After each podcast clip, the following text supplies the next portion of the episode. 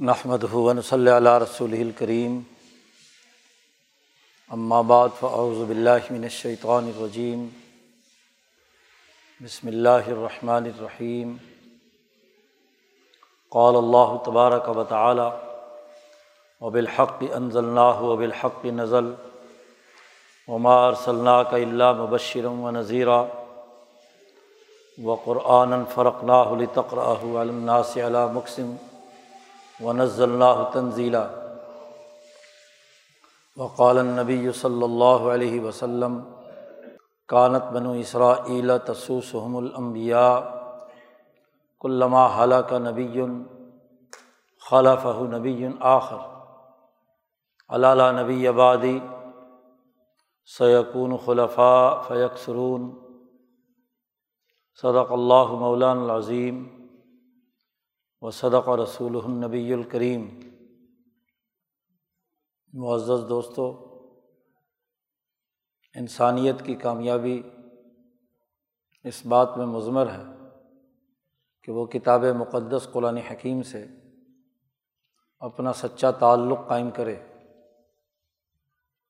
قرآن حکیم کا پڑھنا پڑھانا اور سمجھنا سمجھانا اس کے احکامات پر عمل کرنا، کرانا اور اس کا نظام دنیا میں غالب کرنا اور کرانا۔ یہ تمام ذمہ داریاں ایک مسلمان جماعت پر عائد ہوتی ہیں۔ قرآن حکیم کا جب تک فہم حاصل نہ کیا جائے، اس کے ساتھ دلی لگاؤ پیدا نہ کیا جائے، اپنے دل کی گہرائیوں میں قرآن حکیم کو پیوست جب تک نہ کیا جائے، اس وقت تک یہ تمام کام نہیں ہو سکتے۔ اسی لیے گزشتہ چودہ سو سال سے پوری امت مسلمہ اجتماعی طور پر اس بات پر متفق ہے کہ وہ کتاب مقدس قرآن حکیم کو صحیح تناظر میں پڑھنے، پڑھانے اور سمجھنے، سمجھانے کے لیے انفرادی اور اجتماعی طور پر کردار ادا کرتی رہی ہے۔ اسی سلسلے میں ان شاء اللہ اگلے جمعے سے ہمارے یہاں دورۂ تفسیر قرآن حکیم کا آغاز ہو رہا ہے۔ چوبیس تاریخ سے لے کر نو جنوری تک پندرہ سولہ دن کا یہ دورۂ تفسیر قرآن حکیم یہاں پر منعقد ہوگا۔ اس دورۂ تفسیر میں شرکت اور قرآن حکیم کے سمجھنے سمجھانے کی اہمیت ہمارے پیش نظر رہنی چاہیے۔ یہ آیت مبارکہ جو ابھی تلاوت کی ہے، اس میں اللہ تبارک و تعالیٰ نے یہ حقیقت واضح کی ہے کہ ہم نے حق طریقے سے حق دے کر یہ قرآن حکیم حضرت محمد مصطفیٰ صلی اللہ علیہ وسلم پر نازل کیا ہے۔ اس کو ہم نے آسمان دنیا پر حق کے ساتھ پورے کے پورے قرآن حکیم کو نازل کیا۔ پورا آئین اور دستور ایک ہی مرتبہ میں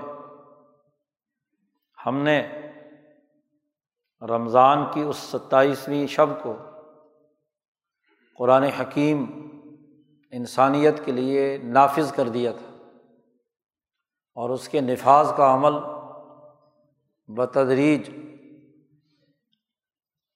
نبی کرم صلی اللہ علیہ وسلم پر تیئیس سال کی مدت میں آہستہ آہستہ مکمل ہوا ہے۔ قرآن حکیم اللہ کا قانون ہے۔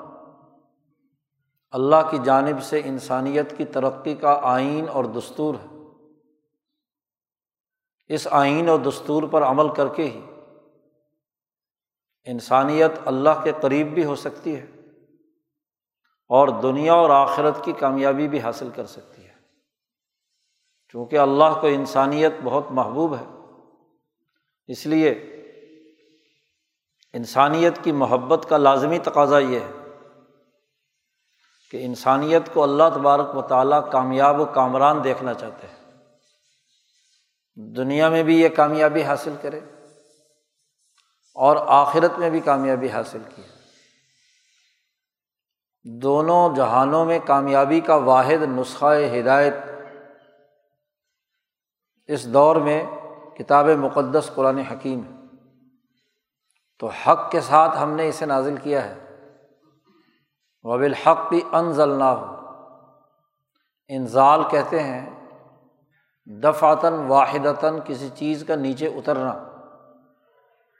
عرش الہی سے، ذات باری تعالیٰ کے ارادہ مقدسہ سے مالا اعلیٰ سے، پورا قرآن حکیم یک بارگی اس آسمان دنیا پر نازل ہوا۔ نبی کرم صلی اللہ علیہ و کی روح مقدسہ پر اس کا نزول ہوا، اجمالی طور پر۔ اور پھر قرآن حکیم کہتا ہے و بالحق کی نزل۔ حق کے ساتھ ہی آہستہ آہستہ ہم نے حضرت محمد مصطفیٰ صلی اللہ علیہ وسلم پر اسے نازل کیا ہے۔ نبی کرم صلی اللہ علیہ وسلم کی ذات گرامی، وہ اللہ تبارک و تعالیٰ کے اس آئین اور دستور کو دنیا میں لانے کا واحد ذریعہ ہے۔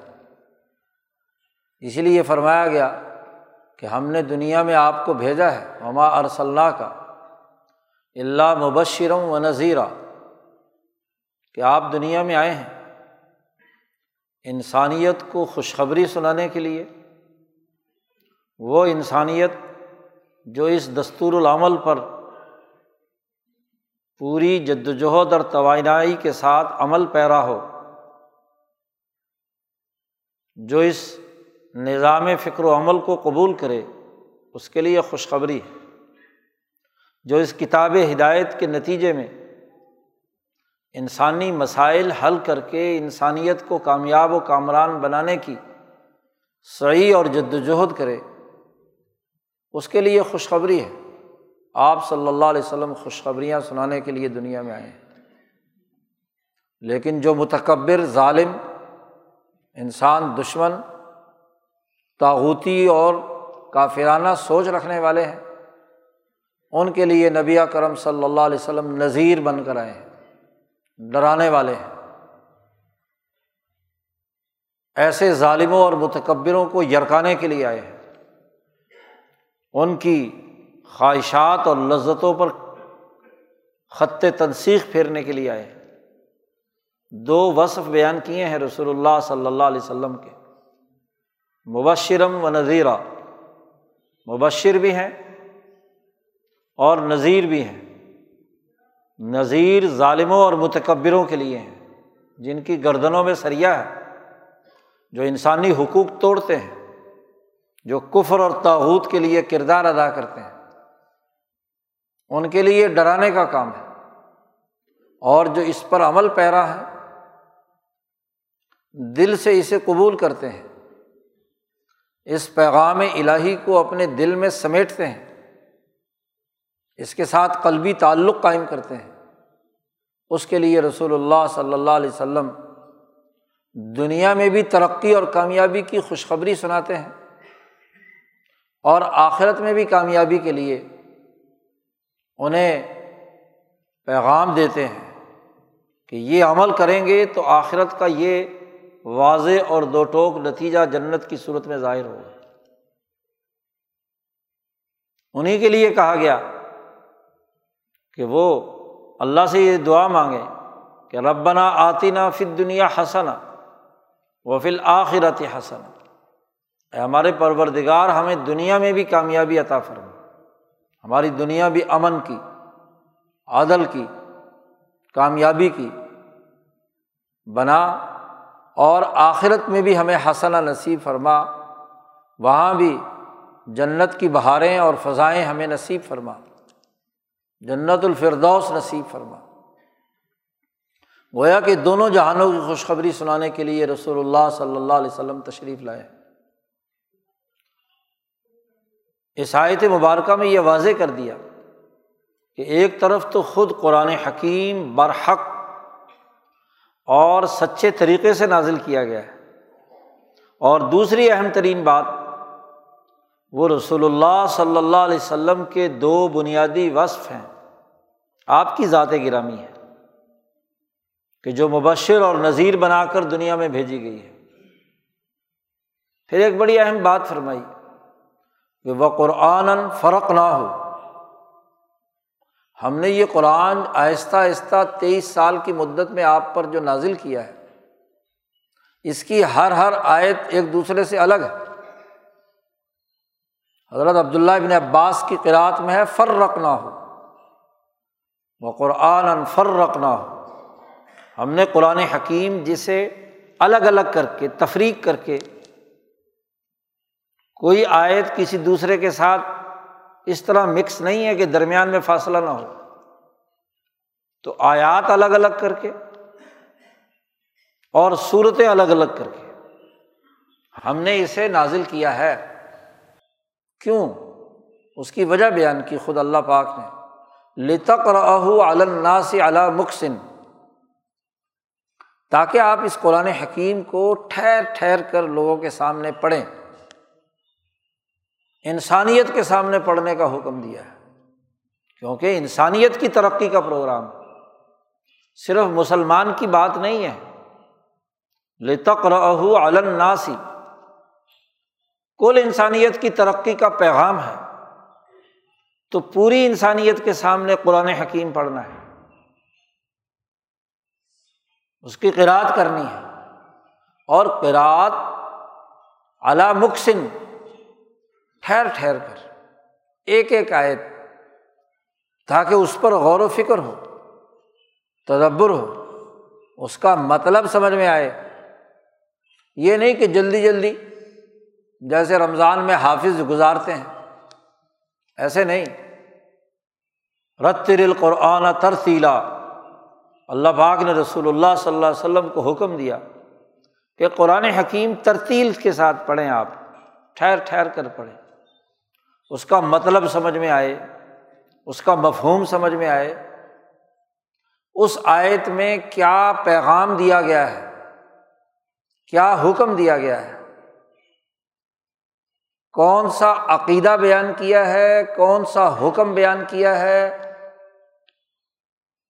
کیا نصیحت کی گئی ہے؟ کیا تذکیر کی گئی ہے؟ دنیا کے کسی مسئلے کو زیر بحث لا کر اس کے بارے میں ہدایت دی گئی ہے؟ یا آخرت سے متعلق کسی امر کو واضح کیا گیا ہے؟ تو ٹھہر ٹھہر کر پڑھیں گے تو بات سمجھ میں آئے گی۔ تو بڑی واضح بات فرمائی کہ ہم نے قرآن حکیم کو الگ الگ ٹکڑوں میں آپ پر نازل کیا ہے۔ ہوتا یہ تھا کہ جب بھی کوئی ضرورت پیش آئی، کوئی مسئلہ درپیش ہوا اس مسئلے کے لیے ہدایت کی ضرورت پیش آئی تو اللہ پاک نے قرآن حکیم کا اتنا حصہ نازل کر دیا۔ ایک ٹکڑا، ایک رقو یا چند آیتیں یا ایک آیت یا دس آیت جیسا موقع محل، اس کے مطابق وہ آیات ہم نے نازل کی ہیں۔ قرآن فرق نہ ہو اور پھر اس لیے تاکہ لوگوں پر اس مسئلے سے متعلق جو تجسس ہے کوئی نیا واقعہ پیش آیا، کوئی مسئلہ درپیش ہوا۔ اب لوگ متوجہ ہیں کہ اس کے بارے میں قانون کیا کہتا ہے۔ چوری ہو گئی، تو اب چوری کے لیے چور کی کیا سزا ہے؟ سزا پر تو دنیا متفق تھی، لیکن سزا کیا ہونی چاہیے؟ تو اللہ نے آیت نازل کر کے بتلا دیا حکم کہ یہ اس کی سزا ہے سارے کو سارے کا تو فخت وہی دیا ہوگا جزام بیما کا صبا نہ کالم من اللہ۔ ذنا کا واقعہ پیش آ گیا۔ اب ضرورت ہے کہ اس کے متعلق قانون کیا ہے۔ تو اللہ نے اس سے متعلق آیات میں نازل کر دیا ضانیت و ضانی فجل دک واحد منما میتا جلدا اسی طرح دیگر امور ہے انسانیت کے لیے معاشی مسائل کا سوال پیدا ہوا تو اللہ پاک نے اس کی وضاحت کر دی۔ لوگ پوچھتے ہیں مادہ یونفقون یس علون کا مادہ یونفقون انسانیت پر کیا خرچ کریں؟ تو اللہ نے جواب دے دیا، آپ کہہ دیجیے کل العف جو تمہارا ضرورت سے زائد ہے، وہ انسانیت پر جتنا چاہو خرچ کر دو۔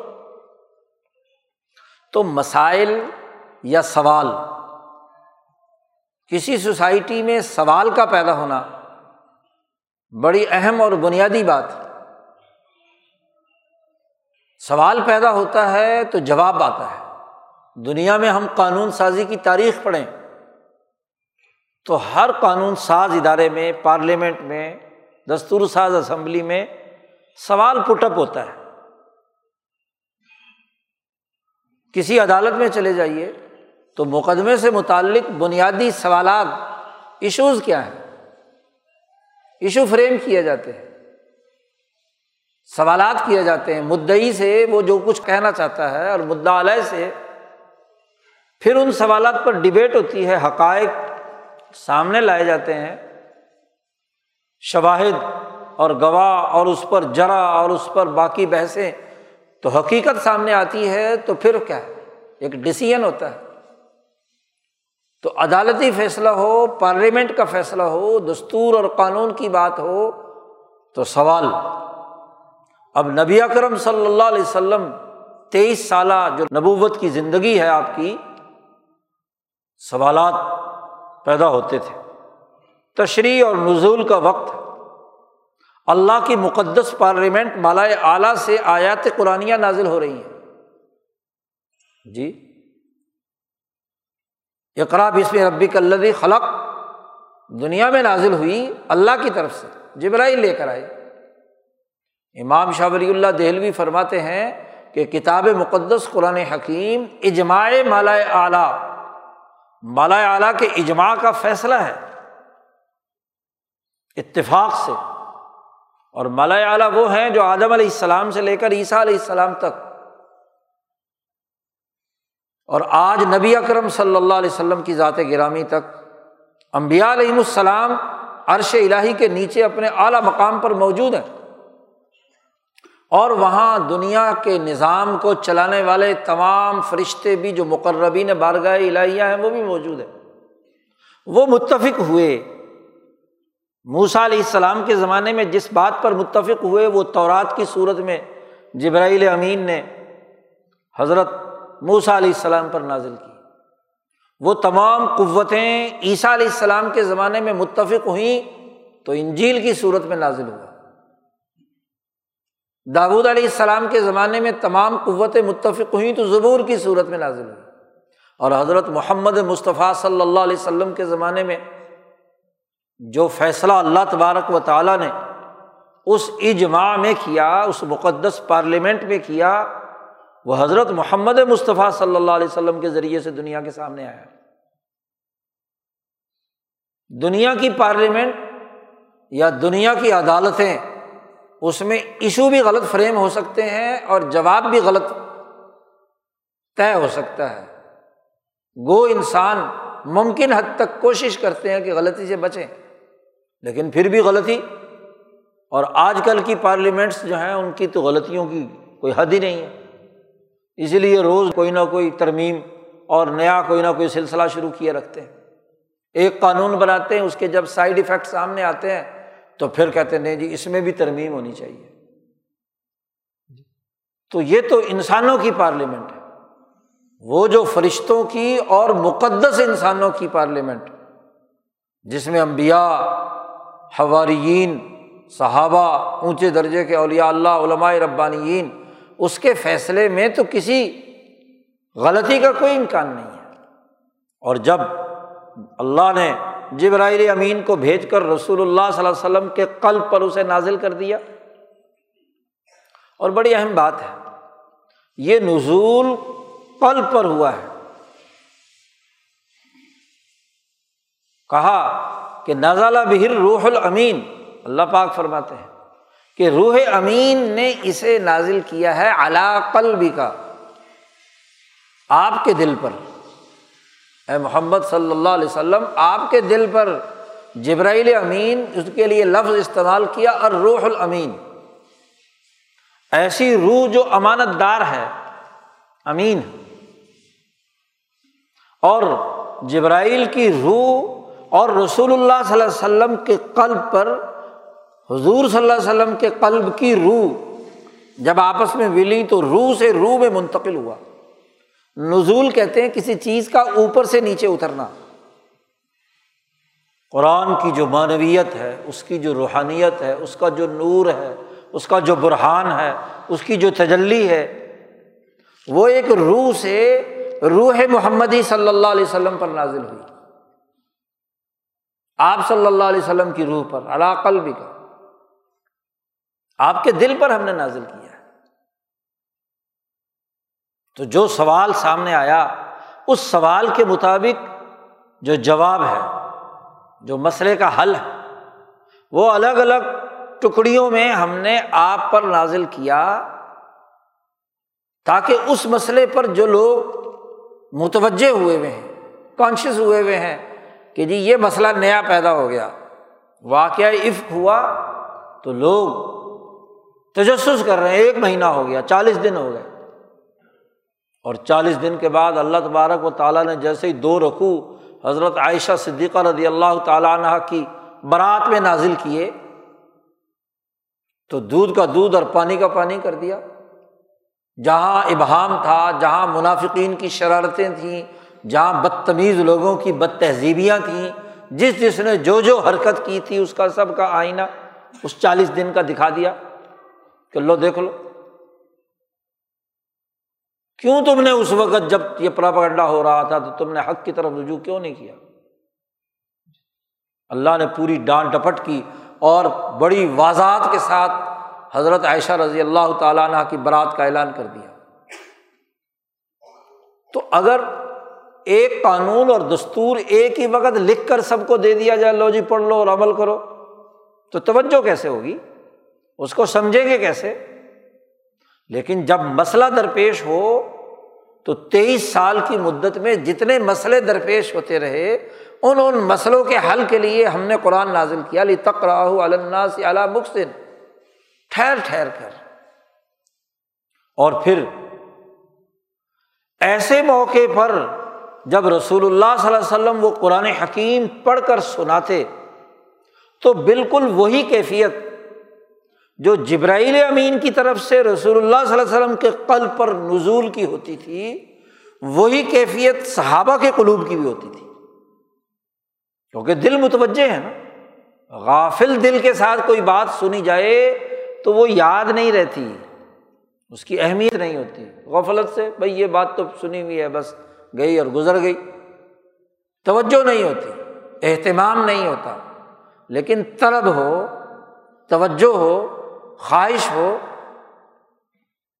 آدمی چاہتا ہو کہ اس سوال کا جواب ملے، تو جیسے ہی وہ جواب ملتا ہے، تو بس دل میں جا کر کھب جاتا ہے، رچ بس جاتا ہے، دماغ کے اندر چسپاں ہو جاتا ہے، عقل کے ساتھ چپک جاتا ہے۔ اس لیے ہم نے قرآن فرق نہ ہو۔ ہم نے اس کو الگ الگ ٹکڑیوں میں، آیات میں، صورتوں میں موقع محل کے اعتبار سے نازل کیا تاکہ آپ انسانیت کے سامنے جب پڑھیں ٹھہر ٹھہر کر تو آگے پھر فرمایا ونز اللہ تنزیلا ہم نے اس کو پھر بتدریج اتارا۔ حالانکہ پہلے انزل نہ ہو اور نزل کش کر آئے ہیں اسی آیت سے پہلے والے ٹکڑے میں۔ یہاں نزل نہ ہو تنزیلا۔ پھر فرما رہے ہیں۔ یہ تنزیل کہاں ہے؟ کیونکہ جب علنا سے اعلیٰ مخصن ہو، ٹھہر ٹھہر کر کراط ہو، تو جو سامعین ہیں، ان کے دلوں میں ہم نے بتدریج ادارا عمر فاروق رضی اللہ تعالیٰ عنہ نے آٹھ سال میں صورت بقرہ سمجھی۔ ایک آیت پڑھتے، غور و فکر کرتے، تدبر کرتے، تنزیل جب تک قلب کی، عقل کی گہرائیوں میں نہیں پہنچ جاتی تھی، تو اگلی آیت پر نہیں چلتے تھے۔ تو فہم، یہ نزل اللہ تنزیلا یہ دراصل نبی کرم صلی اللہ علیہ وسلم کے قلب اتھر سے صحابہ کے قلوب پر اس کا نزول ہے۔ تربیت جو ہوتی ہے، وہ ایسے ہی ہوتی ہے صحبت سے۔ اس لیے صحابہ کو صحابی کہا گیا۔ ورنہ شاگرد کہہ دیتے، رفیق کہہ دیتے۔ صحبت اور ایسی صحبت جو محبت سے ہو، پیار سے ہو، چاہت سے ہو، دلی لگن سے ہو، تو دل دل سے جڑتا ہے۔ اور جب دل دل سے جڑتا ہے اور طلب کے ساتھ انسان بیٹھتا ہے، تو وہ نبی کے قلب سے صحابہ کے قلوب کے اندر تنزیل ہو رہی ہے۔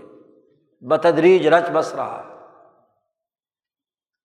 قرآن حکیم پر جتنی گہری نظر صحابہ کرام رضوان اللہ علیہ مجمعین کی تھی، کسی اور کی تھی؟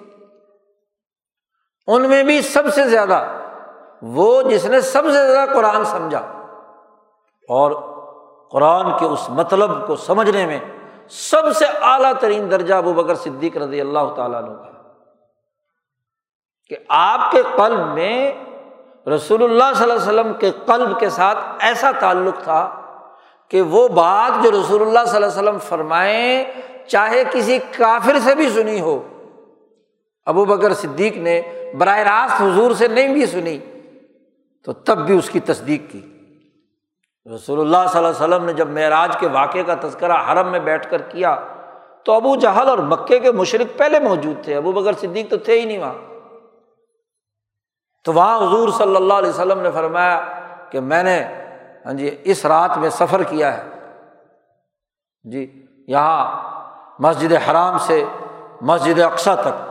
آیات نازل ہوئی سبحان اللہ اسرا ابدی لم من المسجد الحرام المسجد الاقصى الذي بارکنا حوله۔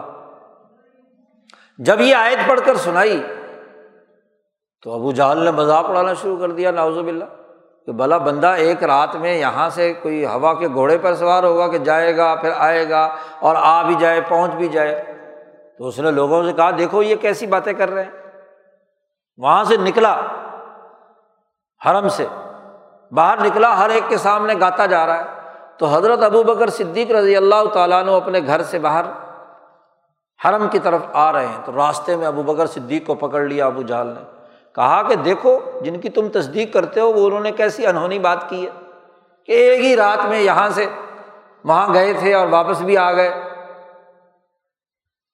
تو ابو بکر صدیق رضی اللہ تعالیٰ عنہ کو یہ خبر سب سے پہلے کس کے ذریعے سے ملی؟ ابو جال کے ذریعے سے۔ تو ابو بکر صدیق رضی اللہ تعالیٰ عنہ نے فرمایا کہ اگر محمد مصطفیٰ صلی اللہ علیہ وسلم یہ بات کہتے ہیں تو بالکل برحق کہتے ہیں۔ سچی بات کہتے ہیں۔ یہ ہے وہ قلبی چاہت، قلبی تعلق کہ اگر رسول اللہ صلی اللہ علیہ وسلم نے یہ بات کہی ہے تو بالکل یہ ہے صدیق، تصدیق کرنے کا عمل۔ اس لیے کہ وہ آیات چاہے کافر کی زبانی سنی لیکن محمد مصطفیٰ صلی اللہ علیہ وسلم کا وہ نور تھا۔ وہ نور ابو بکر صدیق کے قلب میں نازل ہو گیا ایک قسم کا۔ انہوں نے کہا، ٹھیک ہے، انہوں نے بالکل صحیح کہا۔ انوار نبوت تو مکے کے ہر انسان پر نازل ہوئے تھے۔ حضور صلی اللہ علیہ وسلم نے مثال دی کہ جب بارش برستی ہے تو یہ نہیں ہوتا کہ ایک پہاڑ پر برسے اور دوسرے پر نہ برسے۔ یا ایک جگہ پر برسے، دوسری جگہ پر نہ برسے، پورے علاقے پر برستی ہے۔ تو نبوت کی مثال بارش کی ہے۔ یہ تو مکے کے ہر انسان بشر پر برسی، لیکن کچھ پتھر دل ہوتے ہیں۔ تو وہاں جو پانی برستا ہے، وہ پھسل کر، پتھر پر قائم نہیں رہتا، پھسل کر دوسری طرف چلا جاتا ہے۔ اور وہ جو مٹی نرم ہوتی ہے، وہ اسے جذب کر لیتی ہے، حتیٰ کہ اپنا پانی جو اس نرم مٹی پر آیا ہے، اسے بھی جذب کر لیا۔ اور وہ جو چکنے پتھر سے پھسل کر آ گیا، اسے بھی جذب کر لیا۔ اب وہ نور الہی جو حرم میں بیٹھ کر نبی کرم صلی اللہ علیہ وسلم نے اپنے اس سفر سے متعلق بیان فرمایا تھا، وہ نبی اکرم صلی اللہ علیہ وسلم نے بیان فرمایا تو حرم میں موجود جتنے بھی انسان تھے، ان کے دلوں پر برسا۔ ابو جہل کو بھی وہ بات یاد رہ گئی۔ اور ابو بکر صدیق سے جا کر بات بیان کی تو ابو جہل سے پھسل کر ابو بکر کے قلب پر نازل ہو گئے۔ تو یہ وہ نزول ہے نزل اللہ تنزیلا۔ ہم نے اس کو نازل کیا بتدریج۔ نبی اکرم صلی اللہ علیہ وسلم کے قلب پر بھی اور نبی اکرم صلی اللہ علیہ وسلم کے قلب اطہر سے صحابہ کے قلوب پر بھی۔ صحابہ پر بھی اس کا نزول ہوا۔ اور صحابہ کی صحبت سے تعبین کی کہ قلوب پر یہ قرآن جو نزول دلوں میں اترتا ہے، صرف کتابوں سے اور کاغذوں سے، کاغذوں میں نہیں، یہ دلوں سے دلوں میں۔ بخاری شریف کی ایک روایت ہے، نبی اکرم صلی اللہ علیہ وسلم نے فرمایا کہ یہ امانت جو ہے قرآن حکیم کی، ان المانت نزلت فی جزری قلوب الرجال کہ یہ امانت مردوں کے دلوں کی گہرائی اور جڑوں میں داخل ہوئی ہے، نازل ہوئی ہے۔ ایسے نہیں کہ یہ اوپری طور پر بس دماغ میں آ گئی یا عقلی بات ہو گئی یا زبانی کلامی گفتگو ہو گئی، نہیں۔ جزر قلوب الرجال۔ اور نبی کرم صلی اللہ علیہ وسلم نے فرمایا کہ ایک ایسا دور آئے گا فتنے کا کہ وہ دلوں کے اندر نہیں ہوگی، بس اوپر اوپر سے ہوگی، فتنے پیدا ہوں گے۔ حلق سے اوپر اوپر روگ پڑیں گے، دل کے اندر داخل نہیں ہوگا۔ جی تو صحابی کہتے ہیں کہ میں نے یہ منظر بھی دیکھا ہے کہ کیسے یہ انوارات نبوت اور انوارات قرآن صحابہ کے دلوں کی گہرائی میں داخل ہوئے۔ اور کیسے، اب میں اس بات کا انتظار کر رہا ہوں، دوسری بات کا کہ کب وہ موقع آئے کہ جب دلوں میں داخل ہونے کے بجائے صرف الگ سے اوپر اوپر ہو۔ جی یہ تو فطروں کا زمانہ ہوگا۔ فطرے ہوں گے، آزمائشیں ہوں گی۔ آج ہم کتاب سے تو کتاب کا علم حاصل کرنا چاہتے ہیں۔ آج کل بڑا فتنا یہ ہے کہ بس جی قرآن کافی ہے۔ قرآن پڑھ لو۔ بھائی قرآن حکیم اکیلا کافی ہوتا۔ تو پھر اللہ میاں رسول اللہ صلی اللہ علیہ وسلم کو کیوں بھیجتے؟ کسی پہاڑ پر کتاب رکھ کر، کسی فرشتے کے ذریعے سے اعلان کر دیتے کہ بھائی یہ غار ہرا میں کتاب رکھی ہوئی ہے، سب لوگ پڑھو اور کام کرو۔ نہیں، خالی کتاب نہیں، کتاب کے ساتھ رسول اللہ صلی اللہ علیہ وسلم کی سیرت، آپ کا صلی اللہ علیہ وسلم کا طریقہ، آپ کی جد وجہد اور کوشش۔ آپ کا جو بشیر اور نذیر بن کر دنیا میں آنا ہے، وہ اہمیت رکھتا ہے۔ کتاب کا کیا مطلب ہے؟ جب تک رسول اللہ صلی اللہ علیہ وسلم کی احادیث نہیں پڑھیں گے، آپ صلی اللہ علیہ وسلم کا طریقہ نہیں پڑھیں گے، تو قرآن کیسے سمجھ میں آئے گا؟ حضور صلی اللہ علیہ وسلم نے فرمایا، نماز ایسے پڑھو جیسے تم نے مجھے نماز پڑھتے دیکھا۔ تم حج ایسے کرو کہ مجھ سے حج سیکھ لو۔ خزو انی مناسب حکم اپنے مناسب حج مجھ سے سیکھ لو۔ اس کے مطابق حج کرو۔ زکوٰۃ کا طریقہ سیکھو، روزے کا طریقہ سیکھو، حکومت کا طریقہ سیکھو، عدالت کا طریقہ سیکھو، معیشت کا طریقہ سیکھو۔ تم سیکھو گے تو کام ہوگا۔ ورنہ تو کتاب کا مطلب جو مرضی آپ اپنی طرف سے بیان کرتے پھرو۔ لغت دیکھ کر جی ترجمہ دیکھ کر جی ہم نے یہ قرآن سمجھ لیا، ایسے قرآن سمجھ میں نہیں آتا۔ قرآن حکیم کے لیے جیسے نبی کرم صلی اللہ علیہ وسلم کی سیرت ضروری ہے اور نبی کرم صلی اللہ علیہ وسلم سے جو تسلسل اب تک علماء ربانیین کا رہا ہے کہ حضور صلی اللہ علیہ وسلم کے سینہ اقدس سے صحابہ کے سینے میں منتقل ہوا اور صحابہ کے سینے سے تعبین کے سینوں میں منتقل ہوا اور تعبین کے سینے سے تبا تعبین محدثین فقہ علماء ربانیین، اولیاء اللہ کے قلوب میں منتقل ہوا۔ اس سے قرآن سمجھ میں آئے گا، اس سے قرآن کا صحیح دلوں کے اندر اترنے کا عمل ہوگا۔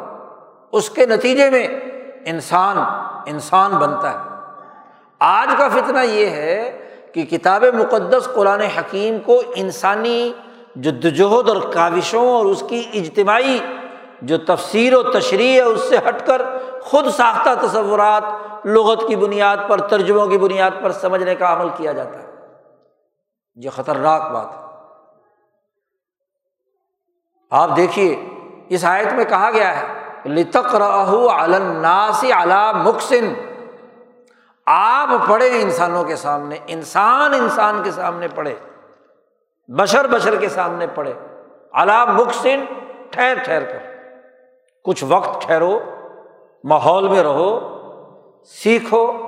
صحابہ کرام کا معمول تھا کہ وہ نبی اکرم صلی اللہ علیہ وسلم کی صحبت میں رہ کر سیکھتے تھے۔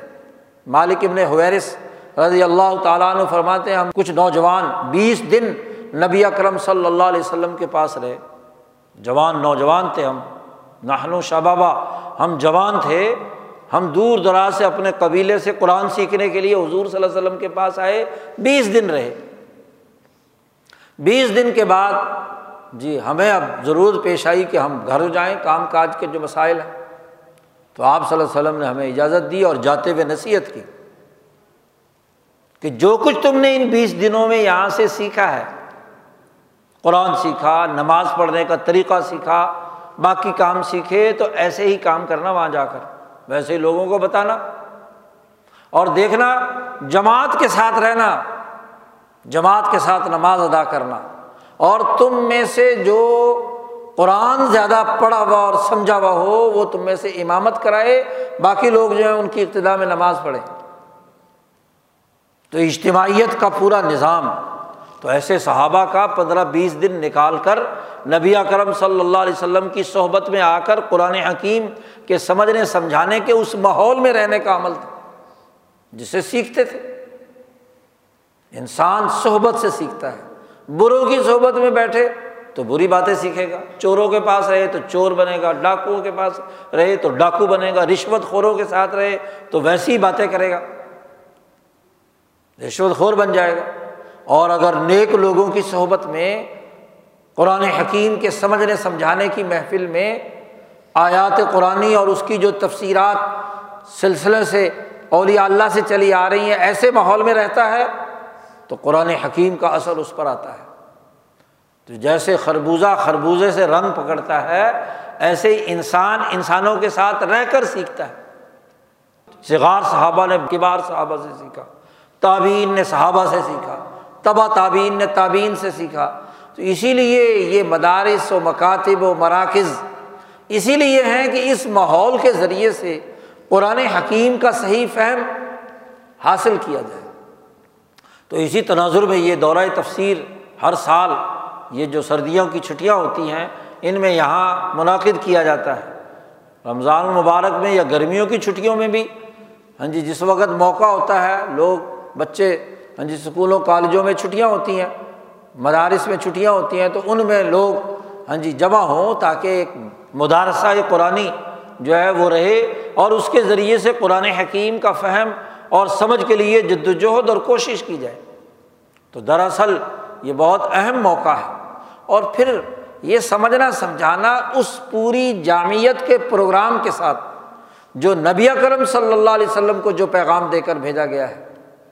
کہ آپ صلی اللہ علیہ وسلم کو اللہ نے مبوس فرمایا ہے امیین میں، تاکہ یو المحم الکتاب والحکمہ بھی ہے یو ذکیم بھی ہے، اور یتلو علیہم آیات ہی چار فریضے بیان کیے ہیں کہ تلاوت قرآن حکیم، تزکیہ قلوب، اور تعلیم کتاب، اور تعلیم حکمت۔ کہ آدمی حکمت عملی، وہ طریقۂ کار جس کے ذریعے سے حقائق سامنے آتے ہیں۔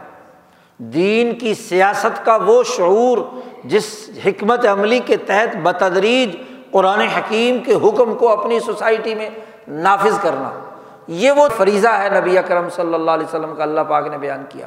اور آپ صلی اللہ علیہ وسلم نے یہ صحابہ کے قلوب میں منتقل کیا اور پورے تسلسل سے چودہ سو سال سے یہ سلسلہ چلا آ رہا ہے۔ ہمارے پیر و مرشد حضرت اقدس مولانا شاہ سعید احمد رائے پوری نے اسی تناظر میں اس دورہ تفسیر قرآن حکیم کا اہتمام کیا تھا۔ ہمارے اس سلسلے میں یہ دورہ تفسیر کا اہتمام انیس سو تراسی سے لے کر اب تک چلا آ رہا ہے۔ چالیس پچاس سال ہو گئے۔ تو مسلسل ہمارا یہ ایک تربیتی ماحول ہے۔ تو کوشش کرنی چاہیے ہمارے نوجوانوں کو یا جن کے پاس وقت فارغ ہے کہ وہ ان پندرہ بیس دنوں میں یہاں قیام کر کے قرآن حکیم کو سمجھنے کی کوشش کریں۔ اس کی آیات پر غور و فکر کریں، تدبر کریں، اس کا وہ پیغام سمجھیں کہ جس پیغام سے پوری دنیا میں ایک انقلاب آیا۔ نبی کرم صلی اللہ علیہ وسلم دنیا میں تشریف لائے تو ابو جہل کا جہالت، ظلم اور نا انصافی پر مبنی نظام موجود تھا اور نبی کرم صلی اللہ علیہ وسلم اس دنیا سے تشریف لے گئے تو ابو بکر صدیق رضی اللہ تعالیٰ عنہ کا علم، عدل، امن کا نظام موجود تھا، بدل دی ہر چیز۔ سیاست بدل دی، معیشت بدل دی، تہذیب بدل دی، ثقافت بدل دی، معاشرت بدل دی، پورا سماج بدل دیا، ایک انقلاب برپا کر دیا۔ تو جو قرآن حکیم کا انقلابی پیغام ہے، اس کا بنیادی انداز و اسلوب ہے، دلوں پر اتارنے کا جو عمل ہے، اس کی جو نورانیت ہے، اس کو صدق دل کے ساتھ سمجھنے، سمجھانے کے لیے اپنے آپ کو فارغ کرنا، وقت نکالنا یہ آج کے وقت کی ہماری ضرورت ہے۔ ورنہ تو اگر ہمارا قرآن سے تعلق کمزور ہوا تو خطرہ ہے کہ دنیا میں تو ہم بد امنی، ظلم نا انصافی بھوک اور غربت اور مہنگائی کی لپیٹ میں ہے آخرت میں کہیں اس سے بڑھ کر عذاب ہمیں حاصل نہ ہو۔ اللہ تعالیٰ ہمیں قرآن حکیم کی قدر کرنے اور اس کے مطابق عمل کرنے کی توفیق عطا فرمائے۔ وہ آخر الداوانہ الحمد للہ رب العالمین۔